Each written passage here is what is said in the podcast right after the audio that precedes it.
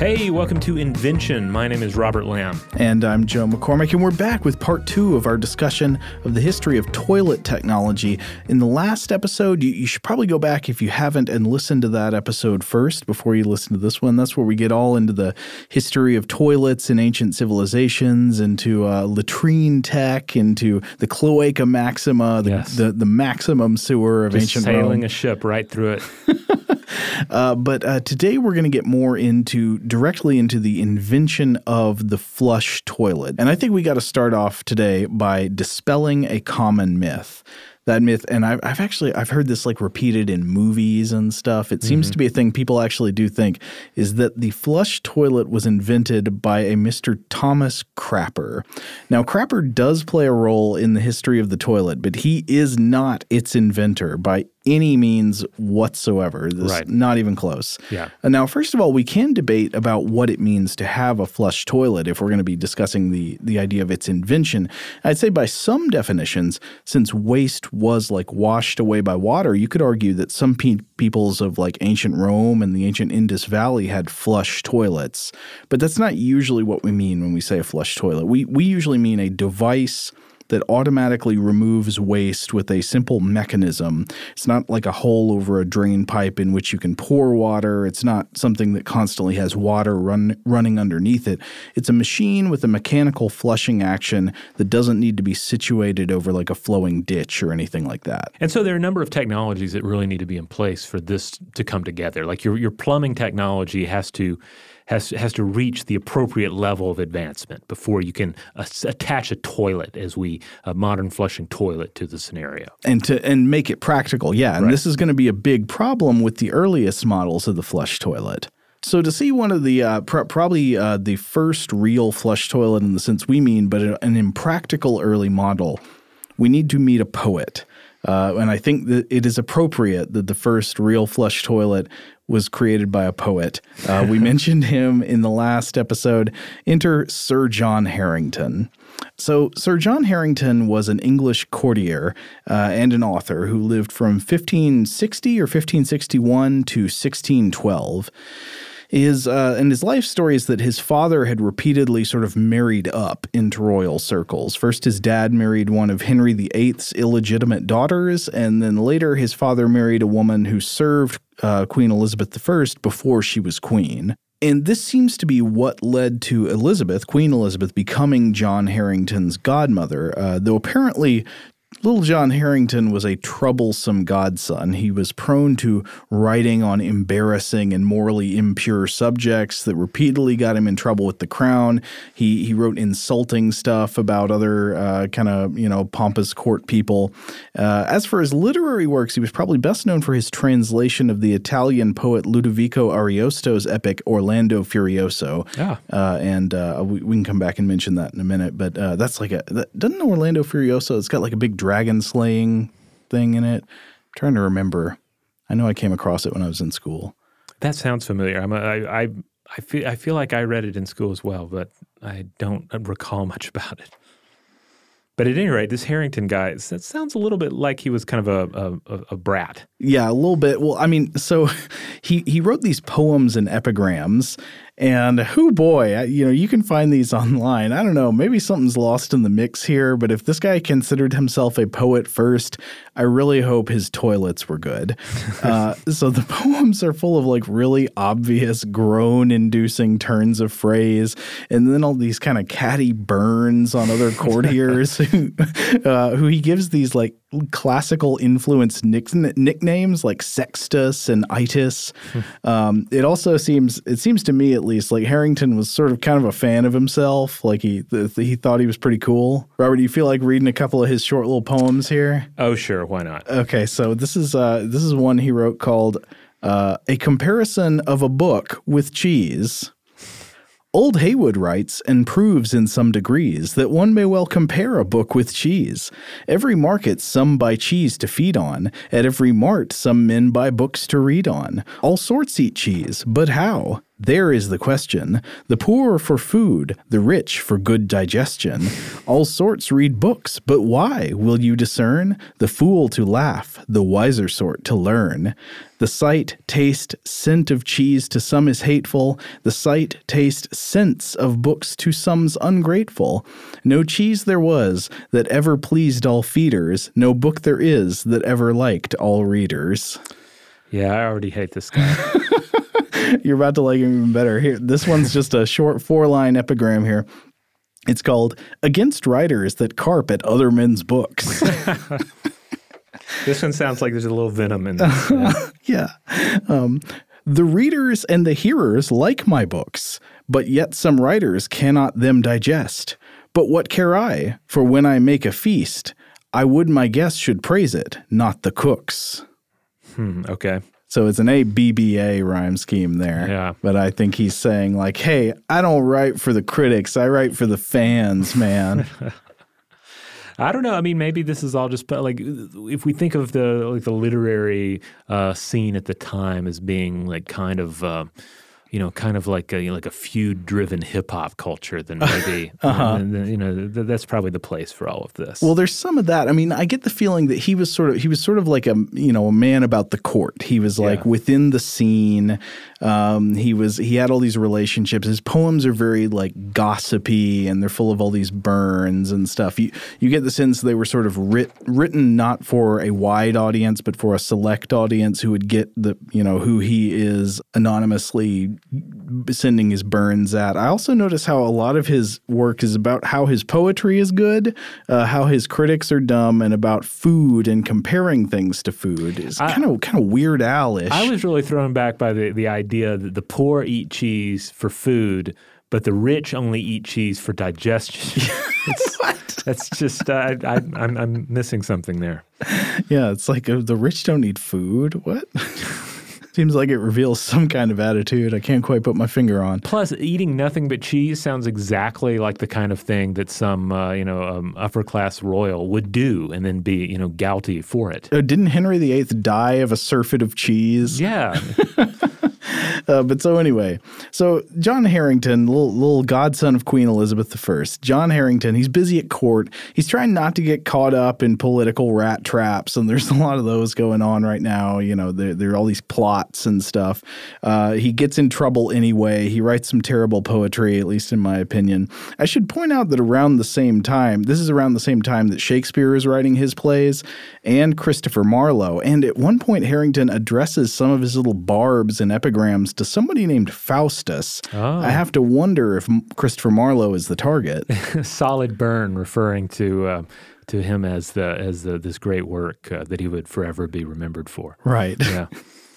And yet we don't we didn't even name the toilet after Harrington. So I decree all the toilets in the land will be named Harringtons. All right. So how does he get around to inventing the toilet? It sounds like he has a pretty full plate uh, with all of this uh, uh, these promos that he's cutting on other literary figures. Well, he's getting in. So he he gets in and out of trouble. Like uh, apparently, uh, one of the, the, I mentioned earlier, the thing he's most famous for historically is this translation of Orlando Furioso.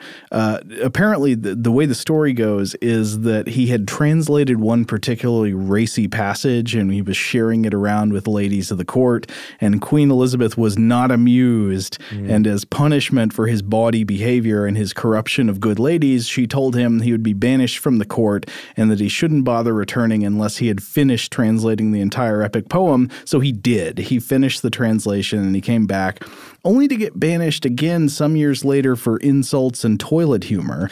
so, sometime in this whole mix, it was in like the 1590s, it seems, uh, I think maybe around 1594 or so, he actually invented the flush toilet. He, he put together the plan for one and he installed one in his home. And then later, he actually installed one for Queen Elizabeth herself at her home at Richmond Palace in what was then Surrey. And uh, we have some details on this because in 1596, Harrington publishes his notes on the invention of the flush toilet in a very strange book length text called A New Discourse on a Stale Subject called The Metamorphosis of Ajax. Okay. Uh, so this book is part description of an invention and part like satire and then part meditation on excrement and related subjects uh, and a lot of like it seems like a big part of it is just like a defense of him publishing the book that you're currently reading uh, I, I, was trying to understand like what the real vibe of this work is, and it just seems extremely odd. Uh, the title is kind of interesting. What's the deal with the metaf- metamorphosis of Ajax? Harrington apparently referred to the flush toilet he had he had invented as Ajax, as in like AJAX, the mm-hmm. character in the Iliad, right? You know, the great Greek warrior. Yes. Uh, and so apparently this is a pun on the word jakes, which was already at the time a slang word for a toilet. Obviously, it wouldn't be a flush toilet, but for like you know normal types of like pit toilets and stuff, it would be like go into the jakes, or you know I'm going to go sit on the jakes. It's kind of like I need to use the John. Oh, all right. So now we have the cle- the clever uh, nature of the title is revealed, but it's still weird. It still it still makes me wonder what stage his syphilis was was at at the time. Well, maybe we should take a quick break, and then when we come back, we will discuss uh, we will discuss the details of Harrington's invention, this this flush toilet model.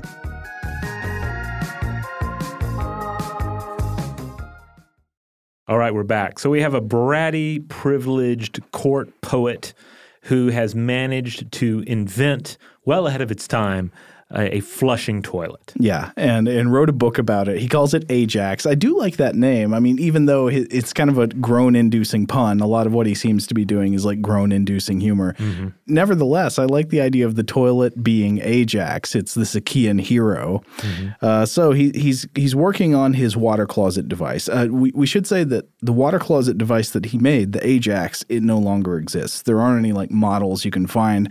I like to imagine it was dismantled and its parts used to make gifts for the French royal family. there, there aren't any today, but there are like replicas based on the description.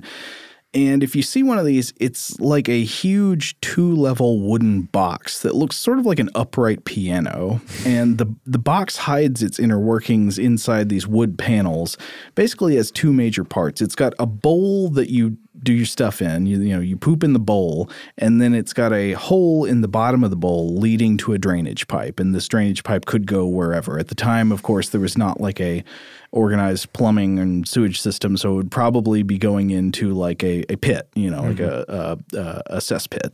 And then above that, you've got a cistern that stores water, just like on the back of a, not exactly, but much like on the back of like a modern Western toilet. You've got right. a cistern where the flushing water is stored. The bowl itself was waterproofed with pitch and wax and resin. And so when you want to use the toilet, what you do is you lift a handle to release the stopper on the cistern above. So the cistern's got water on it. You release the stopper, and this floods the bowl with water from the cistern. And then when you're done with your business, you lift a second handle, and that this releases a stopper at the bottom of the bowl, which allows its contents to flow out into the drain pipe. And we should again emphasize, we talked about this in the last episode, that while we're focusing on the toilet itself today, like the sewer system that supports a toilet is the probably even more important invention for public sanitation because that you know, th- that's necessary. Like a flush toilet that simply drains to the outdoors uh, or something like that, it leads to some of the same problems as other non flushing methods, like just throwing a chamber pot out the window. At the time of Harrington's invention, there was obviously not a modern sewer system in England. So this may have been an improvement of personal convenience, like within your home, but it mm-hmm. wasn't making the public sanitation issue any better. But as popular as like indoor flush toilets are today, you might guess, okay, so this was immediately an overnight sensation, right? Everybody wanted these things. And that's simply not the case. No, not at all. Uh, so we we only have evidence that Harrington ever built two of them. He built the one for himself and the other one for Queen Elizabeth. And this is probably for, well, so there are some serious problems with its design, right? First, each flush required a ton of water. Like it required uh, about seven and a half gallons or 28 liters of water every single flush. Mm-hmm. And you'd have to find some way, because they didn't have indoor plumbing at the time, you know, you'd have to find some way to constantly refill the cistern with water if you wanted to keep flushing, maybe manually with buckets or something. I don't know. And then, so of course, that's troublesome work. And then a, a, workaround, of course, that Harrington suggested is that, you know, maybe people could just keep using the toilet without flushing it until it was so piled up that it was absolutely necessary. Oh, kind of if, if it's yellow, let it mellow. If it's uh, brown, flush it down Yeah. situation. Yeah, yeah, yeah. Except it, he, suggested, you know, maybe you might want to let like twenty people poop in it before you flush, because uh, because you know it's, a just lot of gonna, water, It's, yeah. yeah. it's a lot of water. You got to carry that water up to the thing. Um, uh, this obviously just wasn't the most beautiful option. I'm sure Queen Elizabeth was not a huge fan of just letting the poop pile up in there. So it was uh, it was also obviously expensive to have one of these things. And if you consider it, even though there was a mechanical stopper for the bowl drain, it probably would have smelled bad, you know, because Yeah. like uh, you just get like stuff stuck in there and you'd have smells coming through. It just doesn't doesn't seem all that great of a design. I'm reminded a lot of the jetpack in a way, you know, because today we have jetpacks. We've had jetpacks for for decades, Right. But can everybody have a jetpack? Uh, should everyone have a jetpack? Is the the world properly? Um, is the world ready for everyone to have a jetpack? It's not. And in the same sense, yes, flush toilets existed. Here is the example, and yet, um, you know, c- clearly this was not scalable. Like this was Right. something that was was more of a curiosity than yes. anything. Yeah, exactly. Uh, it, it was a it was an extravagant, novel curiosity for the extremely wealthy, and it wasn't until uh, in, actually until a couple of hundred years afterwards that really anybody else started trying to build and use flush toilets. Uh, basically, almost nobody else used flush toilets until like the 1770s. So let's go to the 1770s then. Uh, so around 1775, a watchmaker named Alexander Cumming or Alexander Cummings uh, files a patent for a flush toilet. And his design introduces a crucial improvement. And I, I think this is a pretty clever one. It introduces the S trap. And this is an ingenious solution for preventing the toilet from becoming a gate, becoming a gateway for the demons of odor hell to climb up into your home. Because if you've got like a pipe connecting your toilet that's inside your house to the pit where all of the poop goes, mm-hmm. you know, you, you can imagine that there are going to be some smells coming up through it. So you would want to find a way to seal it off. In Harrington's water closet, the toilet bowl was sealed with this mechanical stopper plugging a hole in the bottom of the bowl. And after the bowl was flooded with water from the cistern above, you could operate a lever uh, to unplug the stopper and release the contents into the pipe below. The S trap is different. There, the seal between the bowl and the sewer pipe is not just a mechanical stopper, though uh, Cummings' model did have a mechanical stopper. It was like a slide valve, but it's also a seal made of the water itself. So th- the way it works is like this: the drainage pipe where things leave the toilet, it has a sideways S-shaped bend in it. So take a capital S, flip it on its side. I guess it could be a lowercase s too, huh? you flip it on its side, and then um, it's always going to be filled with water in the lower part of the bend, right? So uh, the reservoir of sitting water there in the bottom of the sideways S shape forms this perfect natural seal that prevents sewer gas from escaping up the pipes into your home. And so S traps like this are still used today in in modern drains and drains for sinks and toilets. And so here's some toilet news you can use. If you have ever noticed that there's like an unused drain in your home that smells bad it's likely because the trap like the water in the trap has evaporated and it's no longer forming a seal against the sewer gases below. So the easy fix is to just run some fresh water down the drain to flood the trap again. So i like that. S trap is very very brilliant elegant solution to a problem And yet, at the same time, the Ajax is still uh, undergoing its metamorphosis. Right. Yes, it is not finished yet. The Ajax is still a kind of clunky, unwieldy figure, uh, kind of like the Ajax of. Well, well, I guess I'm trying to remember. I think of Ajax as kind of like big and buff and clunky. He was kind of graceful too, I guess. You know, I'm not really remembering what Ajax, uh, what his main contribution was. Well, he's like a great warrior. He's one of the. Oh, well, they all are. Right, of course. But he, uh, at the end, he gets into the argument with Odysseus about the armor, and then he, I think, he loses the debate, and then he falls on his sword because he does the. I think Athena drives him mad or something. I don't know. I, Tensions were running pretty high, I guess and the I need- gods were involved. I so- gotta go back and read the Iliad again, I guess. but anyway, so we're talking about the Ajax machine. So there were some even even though you've got the S trap, there were some kinks in Cummings' design that were worked out in later models by other inventors. Like one problem was apparently that it had a sliding va- valve. So you imagine it's got a valve at the bottom of the toilet bowl um, that you know it, it's different than most of the toilets we see today because it actually had like a lid that would close on the bottom. Yeah. And, and this was like a sliding thing, and this was a problem because of course it could get gross and gunky. Yeah, like one of the most beautiful aspects of the modern toilet is that there are no moving parts coming into contact with fecal matter Right. if you're using it correctly. Exactly. Yes. Yes. That, that's a very good point. Uh, so it could get gross and gunky, and it could freeze, and that's not good.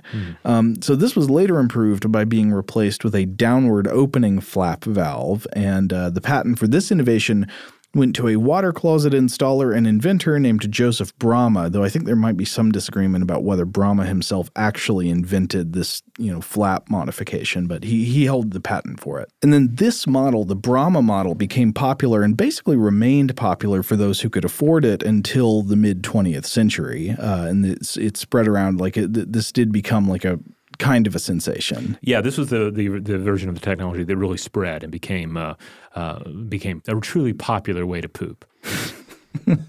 But as is often the case, I mean, uh, part of the problem with the history of sanitation development and and like indoor uh, access to toilet facilities had to do with money, right? It was mm-hmm. like people who could afford to install these kinds of toilet facilities, they would have them, but a lot of people couldn't afford that. Yeah, like it, it often reminds me of the the fancy garbage can scenario. You mm-hmm. know, like how how much are you willing to pay for the thing in which you are going to put trash? Right. Eh, when a simpler model will will do the job, you know? Yeah. Uh, th- so yeah, for many people, the, the idea of a flushing toilet was just ludicrous for for a number of reasons, most of which were financial. Uh, but I think one of the big things that helped push toilet technology along was the development of sewer infrastructure to support it. That Right. made it that made it not just a, a thing that's nice to have, not just a, a more aesthetically pleasing way to have a home, but also a, a major part of public health. And so, like in the mid 19th century, in, in London, for example, it's a good example because London's getting very crowded. You've got the Industrial Revolution. Uh, crowded London was becoming just unbearable, and in many ways, because of its sewage and sanitation system. So you got a crowded city. Lots of people are using chamber pots and just emptying them into the streets, or where there are ge- other generally uncontained ways of disposing of human waste. For example, water closets like the Bramah toilets, not connected to a dedicated sewage system for waste. In these methods, you just have sewage draining off into simple sewers that were originally designed to just accept and, and channel rainwater.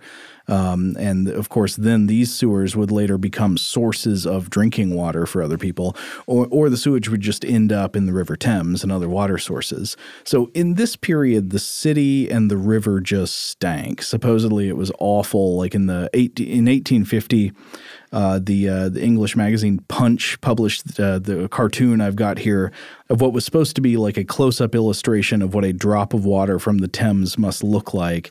and basically, it's full of like it's got skeletal murder clowns and it's got this snapping turtle with big hug arms and it's got a Hieronymus Bosch type bird man from Malebolge. It's just like crazy. I wish political cartoons were still this creative instead of just being like some caricature of you know like an ugly guy that has like taxes written on him but anyway the, the point it's making is that hey we've got a problem you know the, the river that runs through the middle of our city is becoming absolutely filthy and uh, of course, during the first half of the 1800s, there were uh, we've talked about on Stuff to Blow Your Mind before frequent cholera outbreaks. Uh, I mean, all over the place, and whenever there's like crowded human civilization, but they, were- they were frequently going on in London. Uh, we did the uh, we did an episode about uh, the this epidemiological history in uh, an episode of Stuff to Blow Your Mind on miasma theory that you can go and check out. But the short story there is that a surgeon named John Snow in uh, mid 19th century London eventually showed that the cause of these cholera outbreaks was the consumption of unclean water, which was tainted by mixing with sewage. And in the summer of 1858, all this septic horror culminated in this event that is known in history as the Great Stink or the Great Stink of London, when the foul odor of the Thames in the city was just overwhelming. A commonly cited story about this period is that members of parliament were so like panicked to get rid of the stink, they douse the curtains of their chamber in chloride of lime to try to counteract the smell. It's almost like, oh, you know, I'll just huff some chlorine and see if that uh, wards it away. But uh, pretty soon after this, Parliament authorized the construction of a new sewer system. And, uh, and of course, you know, that's like classic politician issues, right? Like there's a major public problem and then nothing gets done about it until it like personally affects them. Mm-hmm. Until you're actually dousing your drapes with, yeah. with, with chlorine. Uh, but of course, the, the, installation of the sewer system was was a great thing for England during the 1860s and 70s. There was this engineer named Sir Joseph Bazalgette. Uh, he had plans for a contained sewer and drainage system, and, and during the 60s and 70s, these were built. And so the main benefit of the sewer system was that it would keep sewage separate from the water supply. And this, of course, was this huge revolution in public health. Like they, they found afterwards that, of course, well drained areas that had this sewer system functioning uh, and safely removing sewage were kept free from cholera epidemics that broke out in other areas in the following years. And I, I think this brings us to a major issue from this era that we need to consider about um, about the toilet and about sewer systems. While the flush toilet in the form of the 19th century water closet, the Ajax, was a great invention in a way, it did not make things better on its own, or at least not in a public way, because simply flushing your untreated waste out into channels mingled with downstream drinking water actually makes things like worse than simply pooping in a pit latrine.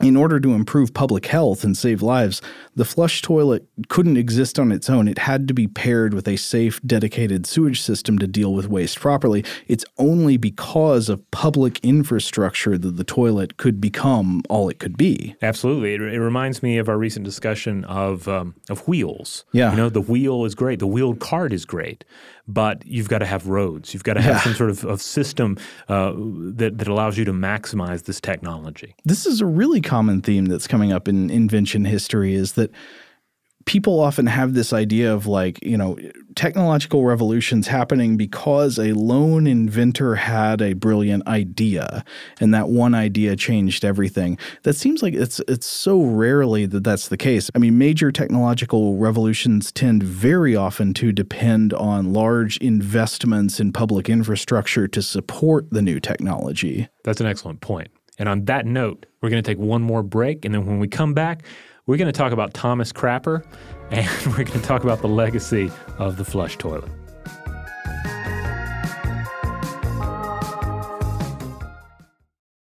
Okay, we're back. So it's time to talk about Thomas Crapper. We know now he did not invent the flush toilet, but what was the role of Mr. Thomas Crapper? And I, do, I noticed I was doing this when I was like making notes for this episode. I don't know why my brain keeps doing this, but I don't usually call random historical dudes Mister when I type their names. Yeah.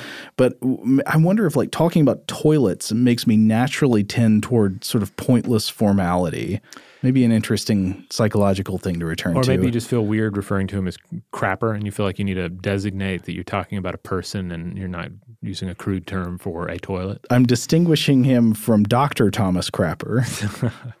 All right. Well, Thomas Crapper enters the picture in the 1860s, and basically what he does is he redesigns and supplies high-end plumbed-in products. So we're talking the likes of uh, the cast iron bath shower combo, elaborate shower screens, cast iron pedestal wash bins. Uh, you know, he installs some extra mirrors, hot and cold mixture taps. He improved the S bend plumbing trap uh, that we talked about in the 1880s and invented the U bend plumbing trap. Hmm. Uh, and then, uh, on, but you know, this is all part of a. It's not just one plumber going around doing all this. He founded Thomas Crapper and Company in London, a sanitary equipment company, and he held nine patents: uh, three for water closet designs, uh, such as the the floating ball cock uh, inside the toilet tank. But he didn't actually patent a toilet. So we, we have to double down on what we said earlier. Not only did he not invent the toilet, he didn't even reinvent the toilet. Uh, but he did improve upon some of the, um, the, the the details of the design. Yeah, his major role seems to be more a case of like owning a business and practicing good branding Yeah. than of actual invention. Uh, you know, everywhere around the world, people will associate my name with toilets, and appar- apparently this happened because, like, you know, you'd go and look inside toilets in in Great Britain, and they'd just say crapper in them, and this helped lead to the to people calling the toilet a crapper in a vulgar way. Though you're probably now wondering, Thomas Crapper. Is his name and association with the toilet the origin of the term crap, meaning human excrement? Before I looked this up, I, I was thinking, well, maybe it is. Maybe the term comes from his name and his association with the toilet. Because it would seem a, a, a huge coincidence, right?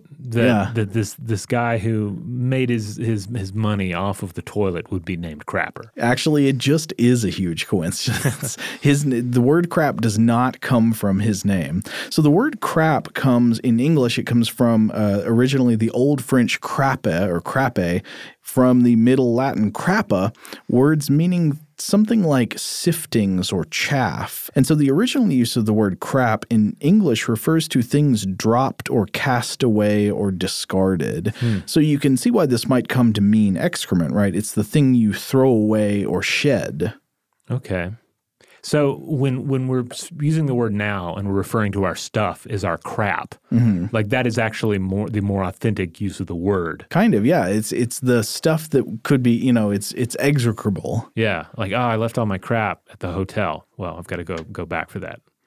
That's the authentic use of crap. Well, I don't know. If you really want it back, then maybe it's not crap. Though I guess you're just like being cynical there. You Yeah. know, like, oh, it's all crap. I, I could lose it all. It doesn't matter. Uh, funny enough, this also seems to be uh, very similar to the etymology of another English word, which comes from the Anglo Saxon skitan, in turn from the Proto Germanic skit, meaning to cut or shear or split. In other words, to separate from the body. And just because this sent me down a rabbit tra- trail that I uh, ended up finding interesting, the, the root of the English word science is also apparently somewhat related here. So the word science comes from Latin scientia or scientia, knowledge, and from uh, scira or to know, which in Latin is probably derived from the Proto Indo European, which of course is like the granddaddy language of, of many languages around the world, uh, ski or sky, meaning to cut or separate, because I think the the logic of this word is when you know things, you separate fact from fiction, you separate truth from falsehood. And so knowledge and science is sort of metaphorically a cutting and separating process. Uh, another one of these wonderful examples of abstract words in language with concrete metaphorical roots. But anyway, whether you are crapping or sciencing, some part of you is cutting away and separating. All right, well let's get to the modern toilet then. Let's get let's get to the modern Western flushing toilet. What are we dealing with here? Now, there of course are plenty of different designs for like what you do when it's time to use the toilet, right? Uh, the, and we can talk about those as we go on. But one of the features that I think many modern toilets uh, can really boast about that's really cool is that they don't bother with solid valves at the bottom of the bowl. Some do, like uh, like some airplane toilets do. Right. Yeah, but that's a whole different uh, kettle of fish. We'll have to come back to airline toilets and space toilets in the future. Right. Instead, in in a lot of these modern toilets, it's all just water and pipe design, making use of the physics concept of a siphon. So, Robert, have you ever made a siphon? Oh, yes, of course. yeah. Every time I use a drinking straw. Oh, exactly. Yeah. So, like, you, you know, of course, a siphon, like, you can put one bucket up on a counter and another bucket down on the floor. And you can, like, if you put a hose between them and you start sucking water up into the hose from the top one and then put the bottom of the hose in the bottom bucket, it'll drain all the way down, even though the water has to go up into the hose from the top bucket. Yeah, I feel like if you've if you've ever uh, you know spent enough time playing with like a, a, you know one of those uh, those those cheap yard swimming pools and a hose as a child, you probably did this. Yeah. Um, so in the most common model of like the modern Western toilet, there, there's always water sitting in the bowl, and the evacuation pipe where the stuff goes away from the bottom of the bowl, it curves up when it leaves the bowl. It curves up higher than the water level within the toilet before snaking back down under the floor, and this keeps the water sitting in the toilet without draining out when it's not being flushed, and it also forms a type of S trap to block sewer gases from es- from escaping into the house. So then, when it's time to flush, water from the cistern is released down into the bowl. This raises the water level above the bend in the pipe, which of course causes the water to begin draining down into the lower part of the pipe, which sucks all the contents out of the bowl by the siphon action. And something about me just finds this a really beautiful and elegant solution. I love the fact that the toilet doesn't need to have a trap door or anything like that in the bottom of it. It's just a correctly shaped pipe. Absolutely. And again, we should we should we should thank the universe every day that that is the case. Yeah. Uh, yeah, and so another thing, of course, is that th- there are other components. Like you, you could talk about how the cistern tends to work in a toilet with the cistern. The, it tends to have components like a float, which is designed to measure the right amount of uh, water to allow into the cistern. Like one of the things that uh, Thomas Crapper held one of the patents for was the ball cock, right? Mm-hmm, which yes. floats up and it like trips a switch that says, hey, you can stop filling the cistern with water now because the water level has reached the right level. And there's all that kind of stuff. But the basic principles of the toilet, while we don't often think about them, once you see how it works, it's actually very simple. It's very elegant. It's a beautiful machine. Yeah, I will say that I'm not really a handy person at all, but I, I, I recently repaired uh, the, uh, the, the, the, the machinery in the tank of my toilet when uh, something was off, and I was able to look up a video on YouTube, follow the instructions, make the repair myself, and uh, I just felt like a million bucks afterwards. It's a great feeling, isn't it? Yeah. Like fixing a water appliance. Yeah, but then also it's like you can you can see it all working. Like it all it, it all makes sense. You know Yeah. when, when you when you when you when you can you can flush the toilet, watch watch uh, these mechanisms um, move, watch the water level change. Uh, you know it's it's very you can absorb it very easily. But as we talked about in the last episode, the toilet is not just a beautiful and elegant machine to admire from a design point of view. Of course, it does provide a ton of convenience in our lives, but also, as we said last time, the toilet saves lives. They say it again toilets save lives. This is a life and death issue. This is a major, important technology that, that needs that we need to improve access to all around the world. Yeah, I mean, yeah, we really have to to to stress the sanitation issues here. Um, you know, and it you know it reminds me of, another uh, issue with. Um, with with waste and the spread of uh, illnesses and parasites, uh, especially uh, hookworms. Uh, hookworms uh, uh, being a you know parasite that can uh, can cause uh, uh, illness in humans, and uh, the, these will typically be acquired in say a latrine field, um, and uh, the, the, basically parasites uh, are acquired when bare feet come into contact with infected feces. Uh, they enter through the feet and they make their way into the host's intestines, resulting in anemia, malnutrition. And in the early 20th century, uh, John D. Rockefeller funded a campaign to decrease uh, hookworm infections in the American South.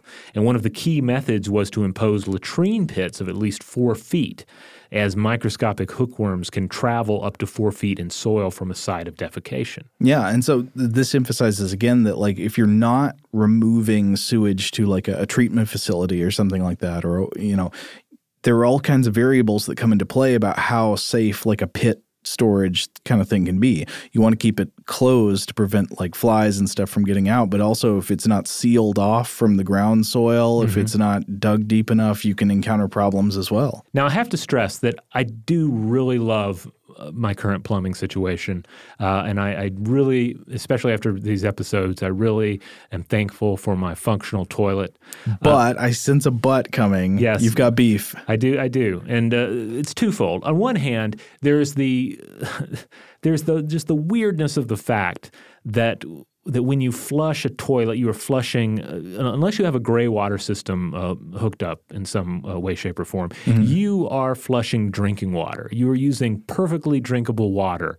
Uh, to send your urine and feces down into the sewer. Yeah, it would be great if there was a gray water system for yeah. Right. And people have worked on it. And in some places, these are in place. Uh, and in, of course, in some parts of the, of the, the world, you're going to have um, uh, a, a toilet that is not using drinkable water to flush just by virtue of the availability of drinkable water. Right. Uh, okay, so that's one dr- ridiculous uh, level. But the other is that the Western toilets have rebranded defecation as something that should be done from a seated position. Uh-huh. you know, the, the throne, the chair, when naturally the human body evolved to defecate from a squatting position. And plenty of people still do it this way, especially in Asia, Africa, and the Middle East. Squat toilets can still be found all over the place uh, in, in, in these areas, utilizing modern flushing aesthetics in many cases and functionality, but with the basic concept of squatting still in play. I think squatting toilets are becoming trendy in the West too, aren't they? Well, not full blown squatting toilets Uh-huh. where they where you squat over the uh, a floor based apparatus. Yeah. uh, you'll see more like uh, the squatty potty, which uh, I, I have a squatty potty. I love it. Uh, Yeah. But uh, it allows you to essentially use a, a Western throne toilet, Mm-hmm. but with more of a squatting posture. Uh, which again is what our bodies evolved to do. Likewise, you can get some toilet seats that have room for your bare feet to uh, to to, uh, to to rest on, so that you can squat over that. I've never used one of those, but uh, but but I'm interested because that's that's that's basically how my, my son likes to use a toilet. So Uh-huh. uh, so m- maybe that's what I need to get him down the line. Now, toilet designs continue to evolve. We've we're utilizing high-tech bells and whistles, typified by some of the Japanese toilets that we you often see featured in videos. Yeah. It's almost a cliche at this point, like the high tech Japanese toilet. Right. Yeah. Various buttons that you can push for. I mean, some of it makes perfect sense. Like being able to call for help from the toilet is is a great idea, uh, especially if you're dealing with uh, with uh, you know, an elderly population. Uh, One thing I've seen that I thought was kind of interesting was a, uh, I believe this was Japanese, but I'm not positive. But it was a, a toilet that has a built-in sort of like noisemaker. Yes. Uh, that so th- there's of course a, a common cultural phenomenon of people being embarrassed about the sounds they make when they're on the toilet in a place where people can hear them. Right. So if you're in a public bathroom in a stall or something, you're using a toilet, people will often just continuously flush the toilet to cut because it's loud and that covers up the sounds of what they're doing. But that also wastes a lot of water. You, Right. you don't need to do that. So a way around that is uh, you can you can help pe- uh, accommodate people's sense of embarrassment and, and modesty without wasting all the water by just having a, a loud flushing sound play when you press a button. Well, I think the Romans might have been onto something here with having live music uh, in the toilet. Maybe we should go that route. Maybe not live music, but maybe just piped in um, like loud rock music. Uh-huh. maybe that'll be better for everybody. You'll save you'll save uh, uh, money. Uh, t- I guess two other key innovations here. One that I think is is excellent, and that is various low flush features, which Right. helps save the amount of water, uh, reduce the amount of water that you're you're doing to flush your business.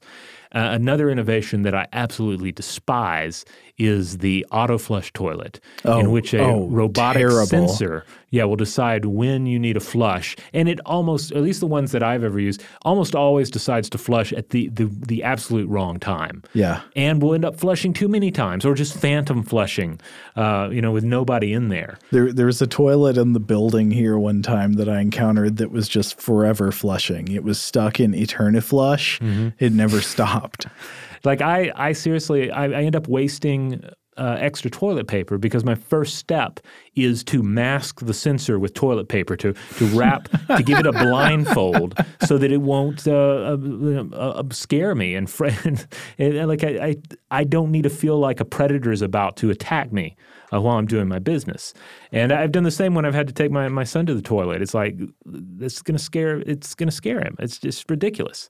Uh, so I mean, it's a great idea ultimately, but I think the sensor technology is not quite there. Are you the person who keeps vandalizing the the, No. the auto No, toilets in our building? There's no need to vandalize them. I want to I want to stress that. because people do literally take them apart. Yeah, but there's no need to do that. You can just wrap some toilet paper around their sensor, blindfold the, the toilet, and it'll be fine. Now, another interesting bit of, of difference in cultural toilet design uh, is the um, the Flachspüler plate in older German toilets. Oh, what's this? Did you did you ever encounter any of I these? don't think so. So I got to experience some of these when I went on a high school trip to Germany uh, back. I guess it was like the late '90s. They weren't everywhere, but they were some of the places. And apparently, you, you don't find as many anymore.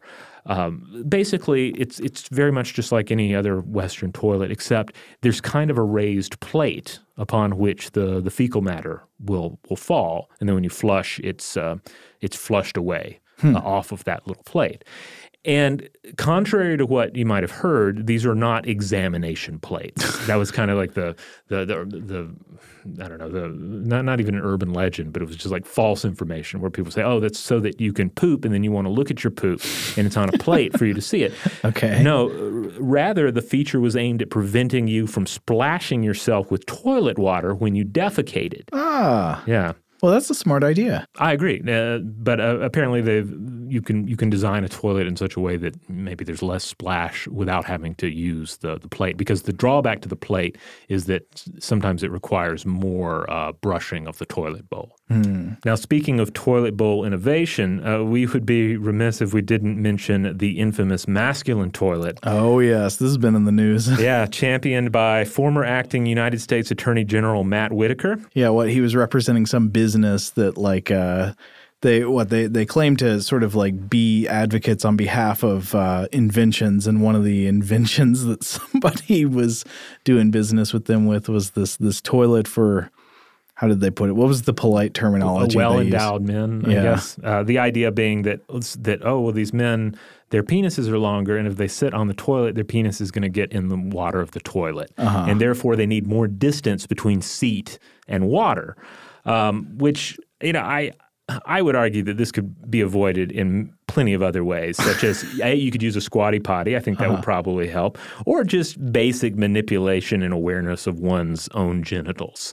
Uh, but I also I can't help but wonder, and maybe this is something that is detailed in the patent information or the, the the literature surrounding the masculine toilet is wouldn't it result in a maximum splashdown? It's like a giant deep bowl. Yeah. Yeah. So it seems like, yeah, you, you okay, you can sit on the toilet and you can feel like you've you know you, you don't have to worry about your anatomy touching the water until you know the, the the fecal matter drops like five feet and then splashes up like a torpedo uh, uh, went off. So I, I don't know. I have a lot of questions about the practicality of the masculine toilet. I think it's only 12 inches, not five feet. but that seems actually, that's like the worst distance, right? Yeah, that that seems like that would be maximum splashdown distance. Yeah. If it were five feet, yeah, you, you'd be fine.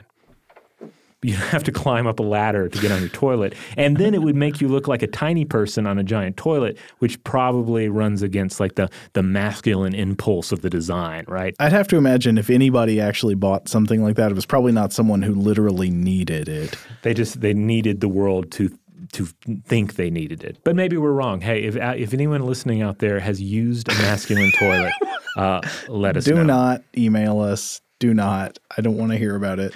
The- I, I seriously do want to hear about anybody, any kind of toilet we've we've discussed here, any kind of uh, latrine situation. If you have insightful um, experience with them, be it uh, various uh, uh, squat toilets, squatty potties, um, dry latrines, wet latrines, washing versus um, wiping. I want to hear about all of it. You know, we can we can withhold the names as necessary. Okay, I got to finish today with a with a great story about toilet technology and and a flush fiasco Okay. from the 20th century history. Do you want to hear about when a toilet sank a Nazi submarine? Oh yes, please. So, had you come across this story before? I had not. No, I hadn't Yeah. really thought much about U-boats and toilets. Really. Oh, I mean, uh, yeah, that's inherently a fascinating subject, right? So on April 14th, 1945, you had a German U boat called U 1206 that was forced to surface after a German officer screwed up the toilet and caused poison gas to vent into the crew areas. So, uh, fortunately, we know this officer's name and he will be remembered in history. The officer was named Captain Lieutenant Karl Adolf Schlitt and the submarine was uh, so it was traveling submerged i think in the north sea. It was off the coast of scotland. And this particular u-boat had been fitted with a new model of underwater toilet that was supposed to work at greater depths i think. And there might be some kind of pressure uh, pressurization issue going on Okay. i'm not sure. Uh, but so anyway for whatever reason it was a new model of toilet. And the story goes that schlitt did his business on this new high tech toilet, but couldn't figure out how he was supposed to flush it. Uh, so he called in tech support, and the engineer who arrived apparently pulled the wrong lever or something, operated the machine incorrectly, and seawater flooded in. And it soaked a bunch of electrical batteries underneath the toilet, which in turn started releasing poisonous chlorine gas into the cabin. And then the boat was forced to go to the surface to ventilate with the outside air because of the poison gas, but it was in enemy waters. off the coast of Scotland, an Allied aircraft quickly attacked it. Then the boat was damaged and the crew was forced to abandon ship. Somehow, I'm sure this is not the only case uh, in history of critical problems caused by pooping on a submarine. It, it had to have happened before, but uh, th- this is the story of, Car- of Adol- uh, Karl Adolf Schlitt. Ha. That is interesting. I, would never heard that one before. But like this was the, the new model. Yeah. That was perhaps it was invented because of previous problems. So it was there was perhaps a whole string of other uh, uh, U-boat uh, or just general um, submarine uh, bathroom issues. I mean, we've covered on the show before and stuff to blow your mind anyway. The history of of, uh, of, of toilets in uh, in orbit, toilets Yeah. in, uh, in in microgravity. Like that's that's a whole engineering uh, fiasco unto itself. Well, but it's also amazing. I mean, if you ever wanted to poop into a vacuum cleaner, Yeah, as opposed to just pooping into a bag, which was the the earlier option. Yeah. right? Everybody has wanted to poop into a vacuum cleaner. Who hasn't thought about that? All right. Well, we're going to leave it there uh, with pooping into the vacuum cleaner. Uh, because uh, it does make you wonder, like, what does the future hold for the toilet? To what extent have we we reached peak toilet? I mean, we keep we we do see new models, new innovations coming out every year. There are toilet companies that depend on finding new twists, pushing new designs. Uh, so I wonder what humans will be pooping into uh, in say hundred years, two hundred years. Yeah, one thing I, I could mention uh, in my research, I came across there was an article that had a quote from a Dutch architect named uh, Rem Koolhaas, and he said that the toilet. This is the way he put it. It's the fundamental zone of interaction on the most intimate level between humans and architecture. Yeah. Okay. I can kind of see that. Yeah, it's almost like where we're built because like you got other furniture in your house, mm-hmm. but you move that around usually, or you don't have such a deeply intimate relationship with it as you do with the toilet. Right? Usually not. Yeah. but, but you know, most people do not have a carnal relationship with their furniture. Right. But everybody has a very intimate relationship with the toilet. Yeah. So I like thinking about it like that. It's almost like it's the you know we mentioned earlier that like the S pipe is sort of like the sentry that uh the, or the the trap whatever it is, the the water trap that the sentry that guards the, the the gates and doesn't let demons from odor hell come up into your house. The toilet is also sort of like a, a diplomat. Uh, it's it's how you interface with the world of of infrastructure beyond most most deeply and most fundamentally. It's what it's how you interface your body with the sewer. It's communion with the arteries of civilization and modern sanitation. It does make me wonder, however, uh, how do the toilets on the Starship Enterprise work? Do you think they're like teleporter based? Well, I would guess that they probably just uh, atomize the uh, Yeah. the the stuff and turn it into raw materials to be used in the uh, the what, what's it called the you know the stuff that the what what's it called the thing- replicator? replicator yeah. Okay. Yeah. I mean, it's just atoms. Why not? Yeah. No problem with that. I mean poop is poop is unclean, but atoms aren't unclean, That's right. You reduce everything to its basic atoms. it- It's, it's all good. and it only takes the energy of like thirty thousand nuclear bombs. All right. Well, uh, again, we'd love to hear from everyone out there if you have any insight on the the the evolution of the toilet, uh, the toilet technology across the ages, and indeed where it'll go in the future.